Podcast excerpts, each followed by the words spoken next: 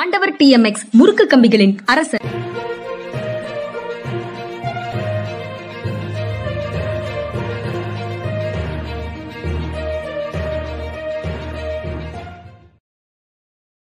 வணக்கம். இது மனிதா மனிதா. இன்று பாலச்சந்திரன் சார் கலந்து கொள்ளவில்லை. நான் மட்டும்தான் உங்களோட பேச விரும்புகிறேன். நான் பார்த்த சில செய்திகளை உங்களோட பகிர்ந்து கொள்ளலாம்னு நினைக்கிறேன். அந்த உத்தரகாண்ட்ல சுரங்க விபத்துல சிக்கி கொண்டிருந்த ஒரு சுரங்கத்திற்குள்ள சிக்கி கொண்டிருந்த நாற்பத்தோரு தொழிலாளர்கள் மீட்கப்பட்டார்கள் அப்படிங்கிறது ஒரு முக்கியமான செய்தி. ஒரு பதினாறு நாள் துன்பத்திற்கு பிறகு பதினேழாவது நாள் பதினே பதினேழு நாள் போராட்டத்திற்கு பிறகு அவர்கள் மீட்கப்பட்டிருக்கிறார்கள். வெளிக்காற்றை சுவாசித்திருக்கிறார்கள்ங்கிறது ரொம்ப முக்கியமானது தான் அதுல ரொம்ப மகிழ்ச்சி அடையலாம். இது நிறைய விஷயங்களுக்கு மதிய மகிழ்ச்சி அடைய வேண்டியது இருக்கு. அந்த மாதிரி அங்கு நடந்த பல விஷயங்களுக்கு மகிழ்ச்சி அடைய வேண்டியது இருக்குது. சாத்தியமாக்கிய அனைவருக்கும் முதல்ல நம்முடைய நன்றியையும் வாழ்த்துக்களையும் அன்பையும் தெரிவித்துக் கொள்ளலாம். காப்பாற்ற முடியும் அப்படிங்கிறது உறுதியானதுக்கு அப்புறம் அங்க போட்டோ செஷன் நடத்துறதுக்கு விஐபிகள் வராமல் இருந்தார்களே அதற்காக நாம மகிழ்ச்சி கொள்ளலாம்.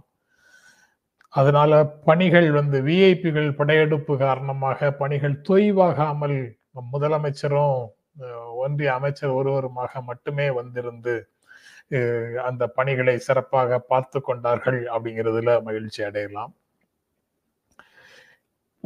குறு பதினேழு நாள் ஆயிடுச்சு. ஒரு நாலு நாள் ஆயிடுச்சுனாலே அவங்க கிட்ட இந்த பொறுப்பை ஒப்படைக்கலையா? இவங்க கிட்ட அந்த பொறுப்பை ஒப்படைக்கலையான்னு அதிகாரம் இருப்பவர்களும் அதிகாரம் இல்லாதவர்களும் அந்த பொறுப்பாக வேலை செய்து கொண்டு செய்து கொண்டு இருப்பவர்களுக்கு ஆயிரம் தொல்லைகளை கொடுக்கக்கூடியவர்களாக மாறி பெட்டி அரசியல் குட்டி அதாவது சிறு சிறு அரசியல் அர்த்தமில்லாத அரசியல் செய்து கொள்ளக்கூடிய நிலையில இருக்கக்கூடியவர்கள் யாரும் அந்த மாதிரி இருக்கக்கூடிய அற்பர்களைப் போல இ- இந்த எதிர்க்கட்சிகள் யாரும் அரசியல் செய்யல. அதற்காக மகிழ்ச்சி அடையலாம். அவர்களுக்கும் நம்ம பாராட்டுகளையும் நன்றிகளையும் தெரிவித்துக் கொள்ளலாம். அப்புறம் தமிழ்நாட்டில இருந்து ஒரு நிறுவனத்தை சார்ந்தவர்கள் தான் அங்க ட்ரில் பண்ணி அந்த ஆறு அங்குலத்திற்கான ஒரு இது வி- ஆறு அங்குல விட்டத்துல ஒரு துளையை போட்டு ஒரு குழாயை இ- இறக்கி அங்கு அவர்களோடு தொடர்பு கொள்ள முயற்சி செய்ததும் சமைத்த உணவுகளை அங்கு கொடுக்கறதுக்கு வசதியாகவும் வேலை செய்தார்கள்ங்கிற செய்தி இருக்கு. அதற்கும் தமிழ்நாட்டினுடைய ரோல் அதுல இருக்கிறத கண்டு நம்ம மகிழ்ச்சி அடையலாம். அதுக்கப்புறம் இந்த விபத்துல எல்லாருக்கும் சேதம் இல்லை உயிர் சேதம் எதுவும் இல்லை உயிர் இழப்புகள் எதுவும் இல்லை. நாற்பத்தோரு பேரும் அப்படியே மீட் மீட்கப்பட்டார்கள். அவங்களுக்கு காம்பன்சேஷன் கொடுக்கிற பணிகள் அந்த மாதிரி வேலைகள் நடக்கும். இனிமேல் நிர்வாகத்துக்குள்ள நடக்கும். அதனால அதுல எதுவும் சிக்கல் இல்லை மகிழ்ச்சி தான். ஆனா இந்த மாதிரியான விபத்துகள் நடக்கும்போது இவற்றை எல்லாம் எதிர்கொள்வதற்கு நாம தயாராக இருக்கிறோமா? இந்த மாதிரி விபத்துகள் நடக்கும்போது அதில் இருந்த பாடம் கற்கிறோமா? அப்படிங்கிற கேள்வி மீண்டும் மீண்டும் இந்த மாதிரி நடக்கும்போது வருது. இயற்கை பேரிடர்கள் நடக்கும்போது அதை எதிர்கொள்வதற்கு நாம தயாராக இருக்கிறோமா? பெரிய தொழிற்சாலை விபத்துகள்ல கட்டிட சரிவுகள்ல நிலச்சரிவுகள்ல பணியிடங்கள்ல மருத்துவ அவசர நிலை மெடிக்கல் எமர்ஜென்சி வேலை பார்த்துட்டு இருக்கிற இடங்கள்ல திடீரென்று ஹார்ட் அட்டாக்கு அல்லது திடீரென்று வேறு பிரச்சனைகள்ல செயலற்று போதல் இந்த மாதிரி இடங்கள்ல உடனடியாக அவர்களை மீட்பதற்கு அவர்களை உடனடியாக மருத்துவ சிகிச்சை அளிப்பதற்கு தேவையான வசதிகள் இருக்குதா? அல்லது இந்த மாதிரி நிகழ்வுகள் நடக்கும்போது அதை எப்படி கையாள்வது என்பது குறித்த முன்கூட்டியே கொள் கொள்கைகள் இருக்குதா? அந்த கொள்கைகளின்படி தயாரிப்பு முன் தயாரிப்புகள் இருக்குதா? தயார் நிலையில் தான் எப்போதும் இருக்கிறோமா? நடக்குது நடக்கலைங்கிறது வேற. ஆனால் நடந்தால் என்ன செய்வது என்பதற்கான தயார் நிலையில இருக்கிறோமா? அப்படிங்கிற கேள்விகள் எல்லாமே இதை ஒட்டி வருது. அப்படியெல்லாம் கொள்கை நிலையில் கொள்கை நிலை எடுத்துதான் எல்லா நிறுவனங்களும் எல்லா அரசு அலுவலகங்களும் இயங்குகின்றன அப்படின்னு நாம நம்புவோம். அப்படி எதிர்பார்க்கிறோம் அப்படி இருக்கும் என்று நாம் நம்புவோம். அதுக்கப்புறம் அடுத்த செய்தி தெலுங்கானால அஹ், நேத் நேற்றோடு பிரச்சாரம் நிறைவடைந்தது. நாளைக்கு தேர்தல். இந்த ஐந்து மாநில தேர் தேர்தல்களில் கடைசி கட்ட வாக்குப்பதிவு முப்பதாம் தேதி தெலுங்கானால நடக்குது. நாளை நடக்குது. தெலுங்கானா மாநிலத்தில் மும்முனை போட்டி அதாவது முதன்மையான போட்டியாக மும்முனை போட்டி இருக்குது. ஆட்சி நடத்தி கொண்டிருக்க இருக்கக்கூடிய பிஆர்எஸ் பாரத் ராஷ்டிரிய சமிதி அதனுடைய தலைவர் முதலமைச்சர் கே. சந்திரசேகர ராவ் அவர் தலைமையில் ஒரு பிரச்சாரம். காங்கிரஸ் கட்சி அவரிடமிருந்து ஆட்சியை பறிப்பதற்கான முழு முயற்சியிலேயும் தீவிரமான பிரச்சாரம் மேற்கொண்டு வருகிறது. அவங்க ரெண்டாவது மூன்றாவதாக பாரதிய ஜனதா கட்சி. இந்த மூன்று அமைப்புகளும் முதன்மையான நிலையில போட்டியிட்டு கொண்டிருக்கிறார்கள். இந்த க- பிரச்சாரம் முழுக்க அப்பப்போ நம்ம இங்க பேசி இருக்கிறோம் அவங்க என்னென்ன பேசி பிரச்சாரத்துல என்னென்ன பேசினார்கள்ங்கிறத நம்ம மனிதா மனிதால பேசி இருக்கிறோம் பிரதமரும் அமித்ஷாவும் அங்கு பிரச்சாரத்திற்கு வந்ததற்கு பிறகு ராகுல் காந்தி முன்வைத்த பிரச்சாரத்திற்கு கவுண்டராக பிஆர்எஸ் பிஜேபி ஓவைசி எல்லாரும் ஒரே அணி தான் அப்படின்னு காங்கிரஸ் முன்வைத்த பிரச்சாரத்திற்கு மாற்றாக பிஆர்எஸ் ரொம்ப கடுமையான முறையில விமர்சனம் செய்து பிரதமர் நரேந்திர மோடியும் உள்துறை அமைச்சர் அமித்ஷாவும் பேசினாங்க. அவங்க அப்படி பேசுவது பிஆர்எஸ்க்கு எதிராக மனநிலை கொண்டவர்களுடைய வாக்குகளை பிரிக்கும் முயற்சியாகவும் இருக்கலாம். அவர்கள் வெற்றி பெறுவதற்காக பேசுகிறார்கள் அப்படின்னும் இருக்கலாம். காங்கிரஸ் கட்சிக்கு பிஆர்எஸ்க்கு எதிராக பிஆர்எஸ் வரக்கூடாதுன்னு நினைக்கிறவங்க காங்கிரஸுக்கு போடாம பி பிஜேபிக்கு போடும் ஒரு நிலை வந்தால் காங்கிரஸுடைய வெற்றி வாய்ப்பு கொஞ்சம் குறையும். பிஆர்எஸ்ஸே இருந்தாலும் பரவாயில்ல. காங்கிரஸ் வரக்கூடாது அப்படிங்கிற ஒரு நினைப்புல அந்த முயற்சியில கூட அப்படி ஒரு பிரச்சாரத்தை முன்னெடுத்திருக்க கூடும் அப்படிங்கிறதையும் பார்க்க முடியுது. பட் எப்படி இருந்தாலும் டஃப் ஃபைட் இருக்கு அப்படின்னு உறுதியாக தெரியக்கூடிய மாநிலங்கள் எதிர்பார்த்ததை விட மிக அதிகமான ஃபைட் வந்து பிஆர்எஸோட காங்கிரஸ் கட்சிக்கு இருக்கிறதாக அங்கிருந்து வரக்கூடிய செய்திகள் சொல்கின்றன. ராஜஸ்தான்லேயும் அதே மாதிரி க- கடுமையான ஃபைட்டு. மத்திய பிரதேஷ்லேயும் ஃபைட்டு ஆனால் காங்கிரஸ் மத்திய பிரதேஷ்லேயும் சத்தீஸ்கர்லேயும் காங்கிரஸுக்கு ஒரு வாய்ப்பு இருப்பதாக சொல்கிறாங்க மீடியாக்களில் சொல்கிறாங்க இன்னும் கருத்து கணிப்புகள் வந்து வாக்கு வாக்கு- வாக்கு வாக்களிப்புக்கு பிறகு வாக்குப்பதிவுக்கு பிறகான க- கருத்து கணிப்புகள் முப்பதாம் தேதி மாலையில தான் வெளியாக தொடங்கும். அப்போது என்ன சொல்றாங்கங்கிறதையும் பார்க்கலாம். பட் இரண்டு மாதங்களாக தீவிரமான அரசியல் பிரச்சாரம் நடந்துட்டு இருந்தது ரெண்டாயிரத்தி இருபத்தி நாலு தேர்தலுக்கு முன்னோட்டமாக இந்த தே- இந்த தேர்தல்கள் இருப்பதாக ஊடகங்கள் சித்தரிச்சது. அந்த முடிவுகளுக்கு முன்னோட்டமாக இருக்கோ இல்லையோ இது வந்து காங்கிரஸ் கட்சி பாஜக இரண்டும் எதிரெதிராக நிற்கக்கூடிய மாநிலங்கள்ல என்ன நடக்கும்? டஃப்பா ஃபைட் இருக்குமா? இல்ல கேக் வாக்கா ஏதேனும் ஒரு கட்சி வென்று விடுமா? அப்படிங்கிற மாதிரியான உரையாடல்கள் நடந்துகிட்டு இருந்தது அரசியல் களத்துல. அதற்கான பதிலை இந்த ஐந்து மாநில தேர்தல்கள் கொடுக்கும் அப்படின்னு நம்பலாம். அதுக்கப்புறம் சுடுகாட்டுக்கூரை வழக்கில் அதிமுக முன்னாள் அமைச்சர் இப்போது திராவிட முன்னேற்ற கழகத்தில் இருக்கிறாரு. செல்வ கணபதியோட இரண்டு ஆண்டு சிறை தண்டனையை ரத்து செய்திருக்கிறது சென்னை உயர் நீதிமன்றம் இது ஒரு முக்கியமான ரிவர்சல் சிபிஐ நீதிமன்றம் முதல் கட்டத்தில் கொடுத்த இரண்டு ஆண்டு சிறை தண்டனை. அதை ஒட்டி நாடாளுமன்ற உறுப்பினராக இருந்த அவருடைய பதவி பறிக்கப்பட்டது போன்ற நிகழ்வுகள் எல்லாம் இருந்தது. இப்போ அந்த காலம் முடிஞ்சு போச்சு. அதனால அவருடைய தண்டனையும் இப்போ ரத்தா இருக்குது இ- இழந்தவற்றை யாரும் திருப்பி கொடுக்க மாட்டாங்க. நம்ம சிஸ்டத்துல வந்து அதற்கான இடம் இல்லை. அதனால இத்தோடு போச்சே அப்படின்னு அவரு அவ மகிழ்ச்சி அடையணும் அப்படின்னு நினைக்கிறேன்.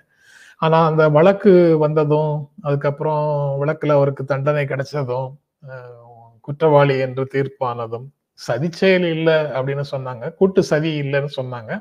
பட் அந்த அரசுக்கு இழப்பு ஏற்படுத்தினாருங்கிறத சிபிஐ நீதிமன்றம் அதுல குற்றவாளின்னு சொல்லிச்சு.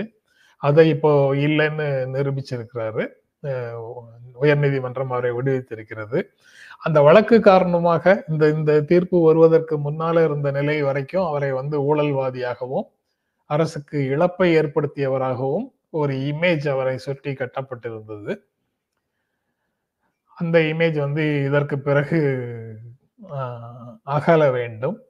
அவர் வந்து ஜவஹர்லால் நேரு பல்கலைக்கழகத்தில் பயின்றவர். கூர்மையான அறிவு கொண்டவர் அறிவு கூர்மை கொண்டவர். அவரோடு நான் வந்து தனிப்பட்ட நிகழ்ச்சி அதாவது ஒருவரோடு ஒருவர் ஃபேஸ் டு ஃபேஸ் இன்டர்வியூ வந்து அவரோட நான் செய்திருக்கிறேன். புதிய தலைமுறை தொலைக்காட்சியில் பணி பணியாற்றும் போது. கடைசி நேரத்தில் சொல்லி அவர் உடனடியாக வந்து எந்த விதமான ப்ரிப்பரேஷனும் என்ன பேச போகிறோங்கிறதும் தெரியாமல் வந்து அவர் வந்து எல்லா கேள்விகளுக்கும் பிரமாதமா பதில் சொல்லிட்டும் போனார். போனாரு அந்த அந்த அளவுக்கு நாட்டு நடப்புல அவர் வந்து ரெகுலரா டச்சில் இருக்கிறவர். அது நாட்டு நடப்பு தாண்டியும் பல்வேறு சு நம்மை சுற்றி நடக்கக்கூடிய பல்வேறு நிகழ்வுகளையும் அதனுடைய ஆழம் வரை சென்று படித்து அறிந்து கொள்ளக்கூடியவராக அவர் இருக்கிறார். அப்படிப்பட்டவர் வந்து இந்த வழக்கிலிருந்து விடுதலை ஆகிறார் அப்படிங்கிறது ஒரு மகிழ்ச்சிக்குரிய விஷயமாகத்தான் நான் நினைக்கிறேன். அவருக்கு வாழ்த்துக்கள். அதுக்கப்புறம் தெலுங்கானாவில் பேசும்போது ராகுல் காந்தி வெறுப்புணர்வுக்கு முடிவு கட்டுறதுக்கு மோடி தோற்கடிக்கப்பட வேண்டும் அப்படின்னு பேசியிருக்கிறார். நாட்டில் வெறுப்புணர்வுக்கு முடிவு கட்ட பிரதமர் மோடி தோற்கடிக்கப்பட வேண்டும் அப்படின்னு ராகுல் காந்தி பேசியிருக்கிறாரு. அந்த பிரச்சாரத்தின் போது இந்த பேச்சை அவர் முன்வைத்திருக்கிறார். நாடு முழுவதும் வெறுப்பு வெறுப்பு வெறுப்புணர்வை பரப்பும் பணியில பாரதிய ஜனதா கட்சியும் ஆஹ், வலதுசாரிகளும் இருக்கிறார்கள் அப்படிங்கிறத சொல்றாரு. ஆஹ், அவர் வந்து இந்த மாதிரி பிரச்சாரத்தை மேற்கொள்வதால வலதுசாரிகளுக்கு எதிராக ஆர்எஸ்எஸ்க்கு எதிராக மோடிக்கு எதிராக பாரதிய ஜனதா கட்சிக்கு எதிராக அந்த அரசு இந்த அரசின் பாஜக அரசின் செயல்பாடுகளுக்கு எதிராக அவர் தீவிரமாக பிரச்சாரம் செய்து வருவதன் காரணமாக அவருக்கு அவர் மேல ஏராளமான இடங்கள்ல வழக்குகள் போட்டிருக்கிறாங்க. கிட்டத்தட்ட இருபத்தி நாலு வழக்குகள் அவர் மீது போடப்பட்டிருக்கிறதாக அவர் சொல்றாரு. முதல் முறையா ஒரு அவதூறு வழக்குல அவருக்கு இரண்டு ஆண்டுகள் தண்டனையும் கிடைச்சது. நாடாளுமன்ற உறுப்பினர் பதவியும் போச்சு. அந்த மாதிரி ஒரு சூழல்ல தான் வெறுப்பு சந்தையில அன்பு கடை திறக்கிறோம் அப்படிங்கிறத அவர் வந்து பேசுறாரு. வெறுப்பு பிரச்சாரத்தின் மூலமாக இந்தியாவை பிரிக்கிறார்கள். மத ரீதியாக பிரிக்கிறார்கள். மக்களிடையே பிளவை ஏற்படுத்துகிறார்கள் அப்படிங்கிற கருத்தை வந்து முன் வச்சு தான் அவர் பாரத் ஜோடோ யாத்ரா நடத்தினாரு. மக்களை சந்தித்தார். மக்களோடு உரையாடினார். அதில் நிறைய கற்றுக்கொண்டேன் என்று மனம் திறந்து எல்லோரிடமும் பகிர்ந்து கொண்டார். அந்த மாதிரி இருக்கக்கூடியவர் அந்த மாதிரி இருக்கக்கூடிய சூழ்நிலையில தான் இந்த பிரச்சாரத்தை முன்னெடுத்தார். வெறுப்பு சந்தையில அன்பு கடை திறப்போம் அப்படின்னு சொல்லி அவர் பேசியது அதுக்கு பிறகுதான். அது ரொம்ப முக்கியமான பேச்சாக இருக்கிறது என்பதை அவர் ஒவ்வொரு இடத்துலையும் சொல்லிக்கிட்டே இருக்கிறாரு. ஏன்னா அரசியல் ரீதியாக அவரை எதிர்கொள்வதற்கு பதிலாக அரசியல் ரீதியாக அவரை விமர்சிப்பதற்கு பதிலாக தனிப்பட்ட முறையில அவருக்கு எதுவும் தெரியாது. சின்ன பையன் முட்டாள்களின் தலைவன் அப்படின்னு எல்லாம் பாரதிய ஜனதா கட்சியும் பிரதமர் உட்பட பாரதிய ஜனதா கட்சியில எல்லாரும் பேசியதை பலரும் பேசியதை நம்ம பார்த்தோம். அவங்க எப்படி பார்க்குறாங்கன்னா தனக்கு எதிராக பிரச்சாரம் செய்பவர்களை அரசுக்கு எதிராக விமர்சிப்பவர்களை தேச விரோதிகளாக சித்தரிக்கிறதுக்கு ஒரு முயற்சியில் இருக்கிறாங்க. அவர்களுடைய அரசியல் சித்தாந்தமாகவே அதை முன்வைத்திருக்கிறார்கள். கம்யூனிஸ்டுகளையும் அதாவது கொள்கை ரீதியான எதிரிகளாக கம்யூனிஸ்டுகளையும் அரசியல் ரீதியான எதிரியாக காங்கிரஸ்களை காங்கிரஸ் கட்சியையும் கல் பண்பாட்டு எதிரிகளாக சிறுபான்மை மதத்தை சார்ந்தவர்களையும் அவர்கள் வந்து அவர்களுக்கு எதிரான வெறுப்பை அவர்கள் மக்கள் மத்தியில பிரச்சாரம் செய்கிறார்கள். அது அறிவிக்கப்பட்ட அவர்களுடைய அரசியல் நிலைப்பாடாக இருக்குது. அப்படி இருக்கக்கூடிய இடத்துல தான் தமிழ்நாட்டை பொறுத்த வரைக்கும் கம்யூனிஸ்டுகள் அப்படிங்கிற இடத்துக்கு பதிலாக அவர்களுடைய அரசியல் எதிரியாக கொள்கை கொள்கை எதிரியாக அரசியல் எதிரியாக காங்கிரஸ் கட்சி இங்கேயும் இருக்கு. கொள்கை எதிரியாக அவங்க திராவிட முன்னேற்ற கழகத்தை பார்க்கிறார்கள். திராவிட இயக்கங்களை பார்க்கிறார்கள். பெரியார் அம்பேத்கர் மார்க்ஸ் என்று பேசுகிறவர்கள் எல்லோரையும் தேசத்துக்கு விரோதமானவர்கள் என்று சித்தரிக்க முயற்சி செய்கிறார்கள். அந்த மாதிரி ஒரு வெறுப்பு பிரச்சாரம் நடந்து கொண்டிருக்கக்கூடிய ஒரு சூழல்ல தான் ராகுல் காந்தியினுடைய அந்த வெறுப்பு சந்தையில் அன்பு கடை திறப்போம் அப்படிங்கிற முழக்கம் வந்து ரொம்ப முக்கியமான முழக்கமாக இருக்கு. அதனால தான் ராகுல் காந்தியினுடைய பிரச்சாரம் அதுக்கு மக்கள் மத்தியில் இருக்கக்கூடிய வரவேற்பு எல்லாமே ரொம்ப முக்கியமான டெவலப்மெண்ட்டாக இப்போ நம்ம பார்க்க பார்க்கிறோம்.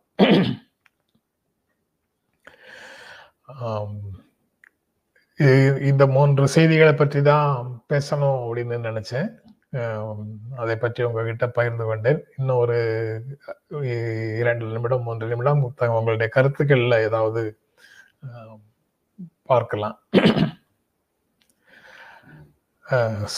டாக்டர் செல்வம் தெலுங்கானா பொது உடைமை கட்சிகள் வேறொன்றிய மண். ஆனால் எங்கும் தெரியவில்லையே ஏன்? அப்படின்னு கேட்குறாரு அதுதான் அரசியல் களத்தில் அவர்களுடைய செல்வாக்கை குறைப்பதற்கான முயற்சியில பெரும்பாலும் கட்சிகள் வந்து சேர்ந்து தான் வேலை செய்து அவர்களை இல்லாமல் செய்திருக்கிறார்கள் அப்படின்னு பார்க்கலாம். அங்க ஆந்திரால வந்து தெலுங்கானா பிரிவதற்கு முன்னாலேயே ஆந்திரால இருக்கு ஆந்திராவாக ஒன்றுபட்ட ஆந்திராவாக இருக்கும் போதே அந்த பகுதியில நக்சலைட் நடவடிக்கைகள் அதிகமாக இருந்த காரணத்தினால நக்சலைட்ல எல்லா கட்சிகள்னு பார்க்கறத விட அந்த பகுதியில செல்வாக்கோடு இருந்தவர்களாக அந்த மக்கள் யுத்த குழுவினர் இப்போது மா மாவோயிஸ்டுகளாக இப்போது இருக்கக்கூடியவர்கள் அந்த பகுதியில அந்த அதிகமான செயல்பாட்டோடு இருந்தார்கள். அவர்களை ஒடுக்குவதற்காக ஒன்றுபட்ட ஆந்திரா தீவிரமான நடவடிக்கையை மேற்கொண்டது. அவர்கள் அவர்கள் வந்து சக இடதுசாரிகளுக்கு எதிரான தாக்குதல்களையும் நடத்தினாங்க போலீஸுக்கு எதிரான தாக்குதல்களையும் நடத்தினாங்க. மனி சாதாரணமாக மனிதர்களுக்கு போலீஸ் இன்ஃபார்மர்ஸ்னு அவங்க சந்தேகப்படக்கூடியவர்களுக்கு எதிரான தாக்குதல்களை நடத்தினாங்க. இ- அவர்கள் ஒடுக்கப்படும் தேவை வந்து அரசுக்கு வந்தது. காங்கிரஸ் ஆட்சியில் இருக்கும்போது அவர்கள் அதை ஒடுக்கினார்கள். அதற்கு பிறகு சந்திரபாபு நாயுடு காலத்திலேயும் அந்த ஒடுக்குமுறை தொடர்ந்தது.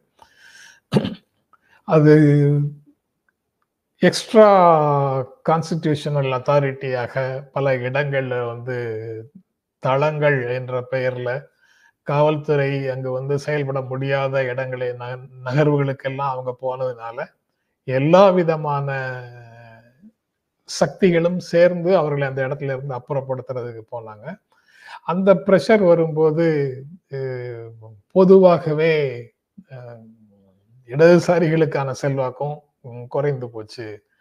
அந்த தெலுங்கானா தனி மாநிலம் அப்படின்னு ஒரு போராட்டம் நடக்கும்போது அந்த போராட்டத்துக்கு துணை நின்ற வேறு துணை நின்றவர்கள் வேறு. மாநிலத்தை பிரிக்கக்கூடாது. மொழிவரி மொழிவாரி மாநிலம்ங்கிறது ரொம்ப முக்கியமானது. அதை பிரிக்க வேண்டியதில்லை. மாநிலங்கள் சிறிய மாநிலங்களாக மாறும்போது அவை எளிதாக ஒன்றிய அரசின் அதிகாரத்திற்கு உட்பட வேண்டிய கட்டாயம் வந்துடுது அப்படிங்கிற மாதிரியான நிலையில கட்சிகளும் இடதுசாரி கட்சிகளும் கொஞ்சம் இந்த போராட்டங்களில் இருந்து விலகி நின்றதும் ஒரு காரணமாக இருக்கக்கூடும் அப்படின்னு நான் நினைக்கிறேன். அதனால இப்போ காங்கிரஸ் கூட்டணியில ஒரே ஒரு சீட்ல மட்டும் சிபிஐயோ சிபிஎம்மோ நிற்கிறாங்க அப்படின்னு அந்த த- அது மட்டும்தான் தெரியுது. மற்றபடி அவங்க கத்தார் வரைக்கும் அதாவது அந்த மாவோயிஸ்ட் மாவோயிஸ்டுகளோடு முழுக்க தன்னுடைய வாழ்க்கையை கழித்த பாடகர். கத்தார் வரைக்கும் இறுதியில காங்கிரஸ் கட்சி ஆதரவு நிலைக்கு வந்து சேர்ந்திருக்கிறாரு. ராகுல் காந்தியினுடைய மீட்டிங்ல அவர் இறந்து போவதற்கு முன்னால கத்தார் இறந்து போவதற்கு முன்னால ராகுல் காந்தி வந்த மீட்டிங்ல கூட கலந்து கொண்டார். அந்த மூமெண்ட்ல இருந்தவங்க எல்லாரும் அந்த போராட்டங்களை கைவிட்டு ஆயுதங்களை கைவிட்டு மெயின் ஸ்ட்ரீம் அரசியலுக்குள்ள வந்ததாக பலர் வந்திருக்கிறாங்க. அவங்க பாரதிய ஜனதா கட்சியில இருக்கிறாங்க வேட்பாளராக போட்டியிடுறாங்க. காங்கிரஸ் கட்சியில இருக்காங்க வேட்பாளர்களாக போட்டியிடுறாங்க. பிஆர்எஸ் கட்சியில இருக்கிறாங்க வேட்பாளராக போட்டியிடுகிறார்கள்.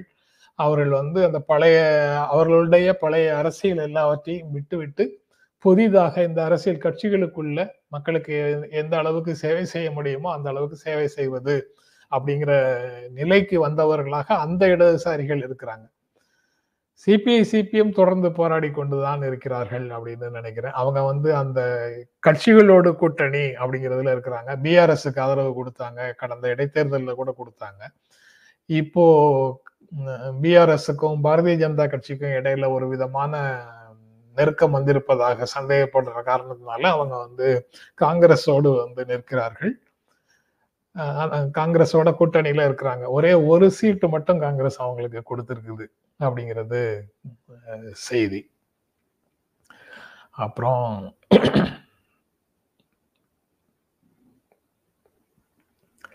இன்று ஒரு பாடல் பாடுகள்னு சொல்லிட்டாரு. நான் பேசும்போதே உங்களுக்கு தெரியலையா? குரல்ல ஏதோ சிக்கல் இருக்கு அல்லது காத்து தான் வருதுன்னு அப்படின்னு ஒரு பதில நான் சொல்றேன். இருந்தாலும் நான் முயற்சி செய்கிறேன் அப்புறம் இல்ல செல்வம் கேட்கிற இன்னொரு கேள்வி. சுரங்கத்தில் உள்ளவர் மீட்பை தேர்தலுக்கானதாக மாற்ற முயல்கிறாரா அப்படின்னு கேக்குறீங்க. செய்ய மாட்டாங்கன்னு நினைக்கிறேன் அந்த மாதிரி. வெளியில வந்தவங்களுக்கு அரசுல இருக்கக்கூடியவர்கள் வாழ்த்து தெரிவிக்கிறதும் அதற்கான முயற்சி எடுத்தவர்களை பாராட்டுவதும் புரிந்து கொள்ளக்கூடியது. அவங்களுடைய ஆட்சி நடக்கக்கூடிய மாநிலம் அந்த முதலமைச்சரும் அந்த ராணுவத்துல இருந்து ஓய்வு பெற்று பாஜகவில் சேர்ந்த அமைச்சராக இருக்கக்கூடிய அமைச்சரும் நேரில் போயிருக்கிறாங்க. அது அவங்க வெளியில வரும்போது ரிசீவ் பண்றதுக்காக போறாங்க. அது ரொம்ப இயல்பானதாகத்தான் நான் புரிந்து கொள்கிறேன். அதை வந்து அரசியல் படுத்தணும்னு அவங்க நினைக்கிறாங்கன்னு நான் நினைக்கல. இது ஒரு கேள்விதான். பிரிட்ஜஸ் பாலங்கள் உடைகின்றன சுரங்கங்கள் சரிகின்றன பெரிய ஊழல்கள் நடக்கின்றன. எதனால் இந்த மாதிரி விபத்துகள் நடக்குது அப்படின்னு ஒரு கேள்வியை விஜயன் ஜோசப் முன்வைக்கிறாரு. கவலை தரக்கூடிய விஷயங்கள் தான் இது. சில விபத்துகள்ங்கிறது வந்து ரெகுலராக இருக்கிறத விபத்துகள்னு சொல்ல முடியாது. அபூர்வமாக நடக்கக்கூடியவற்றை விபத்துகளாக புரிந்து கொள்ளலாம். ஆனா அந்த மாதிரி இது நடக்குதா அப்படிங்கிறது எனக்கு பல இடங்கள்ல சுரங்கங்கள்ல நடக்கக்கூடிய விபத்தை ப்ரிடிக்ட் பண்ண முடியாது அப்படின்னு நான் நினைக்கிறேன். ஏன்னா அது நம்ம எல்லைக்குள்ள நம்ம கண்ட்ரோலுக்குள்ள இருக்கக்கூடிய விஷயங்களாக அது மாதிரி இருக்குமாங்கிறது தெரியல. நம்ம உள்ள டனல் போட்டுக்கிட்டே தானே போறோம். அந்த போட்டுக்கிட்டே போற இடத்துல எங்காவது சிக்கல்கள் ஏற்படக்கூடும். அது அந்த அது- அதை அதை எப்படி அதை எதிர்கொள்வது அப்படிங்கிறதுக்கான தயார் நிலை நம்ம கிட்ட இருக்குதா அப்படிங்கிறது தான் முக்கியமானது. இந்த இடத்துல துரிதமான செயல்பாடு காரணமாக அல்லது இயற்கை மேலும் நம்மை தொல்லை செய்யாமல் அவர்களை விடுவித்து விட்டது அப்படின்னும் நினைக்கலாம். பட் நீங்க கேக்குற பாலங்கள் தகர்ந்து விழுகிறது அப்படிங்கிறது ரொம்ப கவலை தரக்கூடிய ஒரு விஷயம்தான். அது நிச்சயமாக அது தரமில்லாத பொருட்களால் செய்யப்படும் போது கட்டிடங்கள் இடிந்து விழுவதும் பாலங்கள் தகர்ந்து விழுவதுமாக நிகழ்வுகள் நடக்குது. அதற்கு என்ன காரணம் அப்படிங்கிறது ரொம்ப நல்லா தெரியுது. ஊழல் அப்படிங்கிறது பெரும் பெரும் பகுதி ஊழல் தான் காரணமாக இருக்கு. கலப்படம் காரணமாக இருக்கு. அதான் அந்த மாதிரி விஷயங்கள் நடக்குதுங்கிறது எல்லாத்துக்கும் அடிப்படையில் ஊழல் தான் காரணமாக இருக்குது அப்படிங்கிறது. அதுக்கப்புறம் நீங்க சொல்றதும் சரிதான். சுரங்கம் அமைப்பதற்கு சரியான இடமா? அந்த என்விரான்மெண்டல் அசஸ்மெண்ட் இம்பாக்ட் அசஸ்மெண்ட் அப்படிங்கிறது ஒண்ணு இருக்குல்ல. அந்த விஷயங்களை வந்து பார்க்கணும். பெரும்பாலும் அதுல வந்து தொல்லைகள் வரக்கூடிய இடமாக இருந்ததுன்னா நம்ம அதை செய்ய வேண்டாம் அப்படிங்கிற மாதிரி நம்ம முடிவெடுக்கணும். ஆனா அந்த மாதிரி கருத்துக்கள் எல்லாமே வளர்ச்சிக்கு எதிரானது நாட்டுக்கு எதிரானது அப்படிங்கிற ஒரு மனநிலையில இருக்கக்கூடிய ஒரு சூழல்ல அது எடுபடுமா அப்படிங்கிறது தான் ஒரு கேள்வி. பொது வாழ்க்கையில் இருக்கக்கூடியவர்கள் என்விரான்மெண்ட் தொடர்பாக அக்கறையோடு இருக்கக்கூடியவர்கள் இது போன்ற பல்வேறு விஷயங்களை சொல்லிக்கிட்டு இருப்ப சொல்லிட்டு தான் இருக்கிறாங்க. சில பகுதிகள் சில பணிகளுக்கு பொருந்தாதவை. அங்க போய் அந்த வேலையை செய்யாதீங்க அப்படின்னு சொல்றாங்க. ஆனால் அதை செய்யும் போது விபத்து வந்துருச்சுன்னா அப்போ வந்து அவங்க எச்சரிக்கை நடந்து செயல்பட்டு விட்டது. அது அவங்க எச்சரித்த மாதிரி நடந்துருச்சுங்கிறது கவலையாக இருக்குது. ஆளும் தரப்பு மேல அந்த முடிவுகளை எடுத்தவர்கள் மேல வருத்தமாக இருக்குது. இதுல அந்த மாதிரி விஷயங்கள் பொருட்செலவோட போச்சு அப்படிங்கிறதோட இருக்கிறதுனால உயிரிழப்புகள் எதுவும் இல்லாததுனால அந்த விஷயங்கள் வந்து மகிழ்ச்சி தரக்கூடியவை அப்படின்னு அந்த வார்த்தையை சொல்றேன். மற்றபடி விபத்துகள் எப்போதுமே கவலை தரக்கூடியவை தான். விபத்துகள் அப்படிங்கிறதே கவலை தரக்கூடியது தான். அதுல உயிர் தப்பியது வரைக்கும் மகிழ்ச்சி. பொருள் செலவை நாம வந்து காம்பன்சேட் பண்ணிக்கலாம் அப்படிங்கிறதுனால அதை அதை பற்றி பெரிதாக யாரும் பார்க்கறது இல்லை அவங்க அந்த பதினைந்து நாள் பதினாறு நாள் அவர்களும் அவர்களுடைய குடும்பமும் பட்டிருக்கக்கூடிய துயரம் அப்படிங்கிறதும் அந்த தவிப்பும் சாதாரண விஷயம் இல்லை தானே? அதனால இதுல மகிழ்ச்சின்னு சொல்றது ஒரு ரிலீஃப் அப்படிங்கிற அர்த்தத்துல தான் அந்த அந்த அர்த்தத்துல தான் அதை பயன்படுத்த வேண்டியதாக இருக்கு. அதுதான்.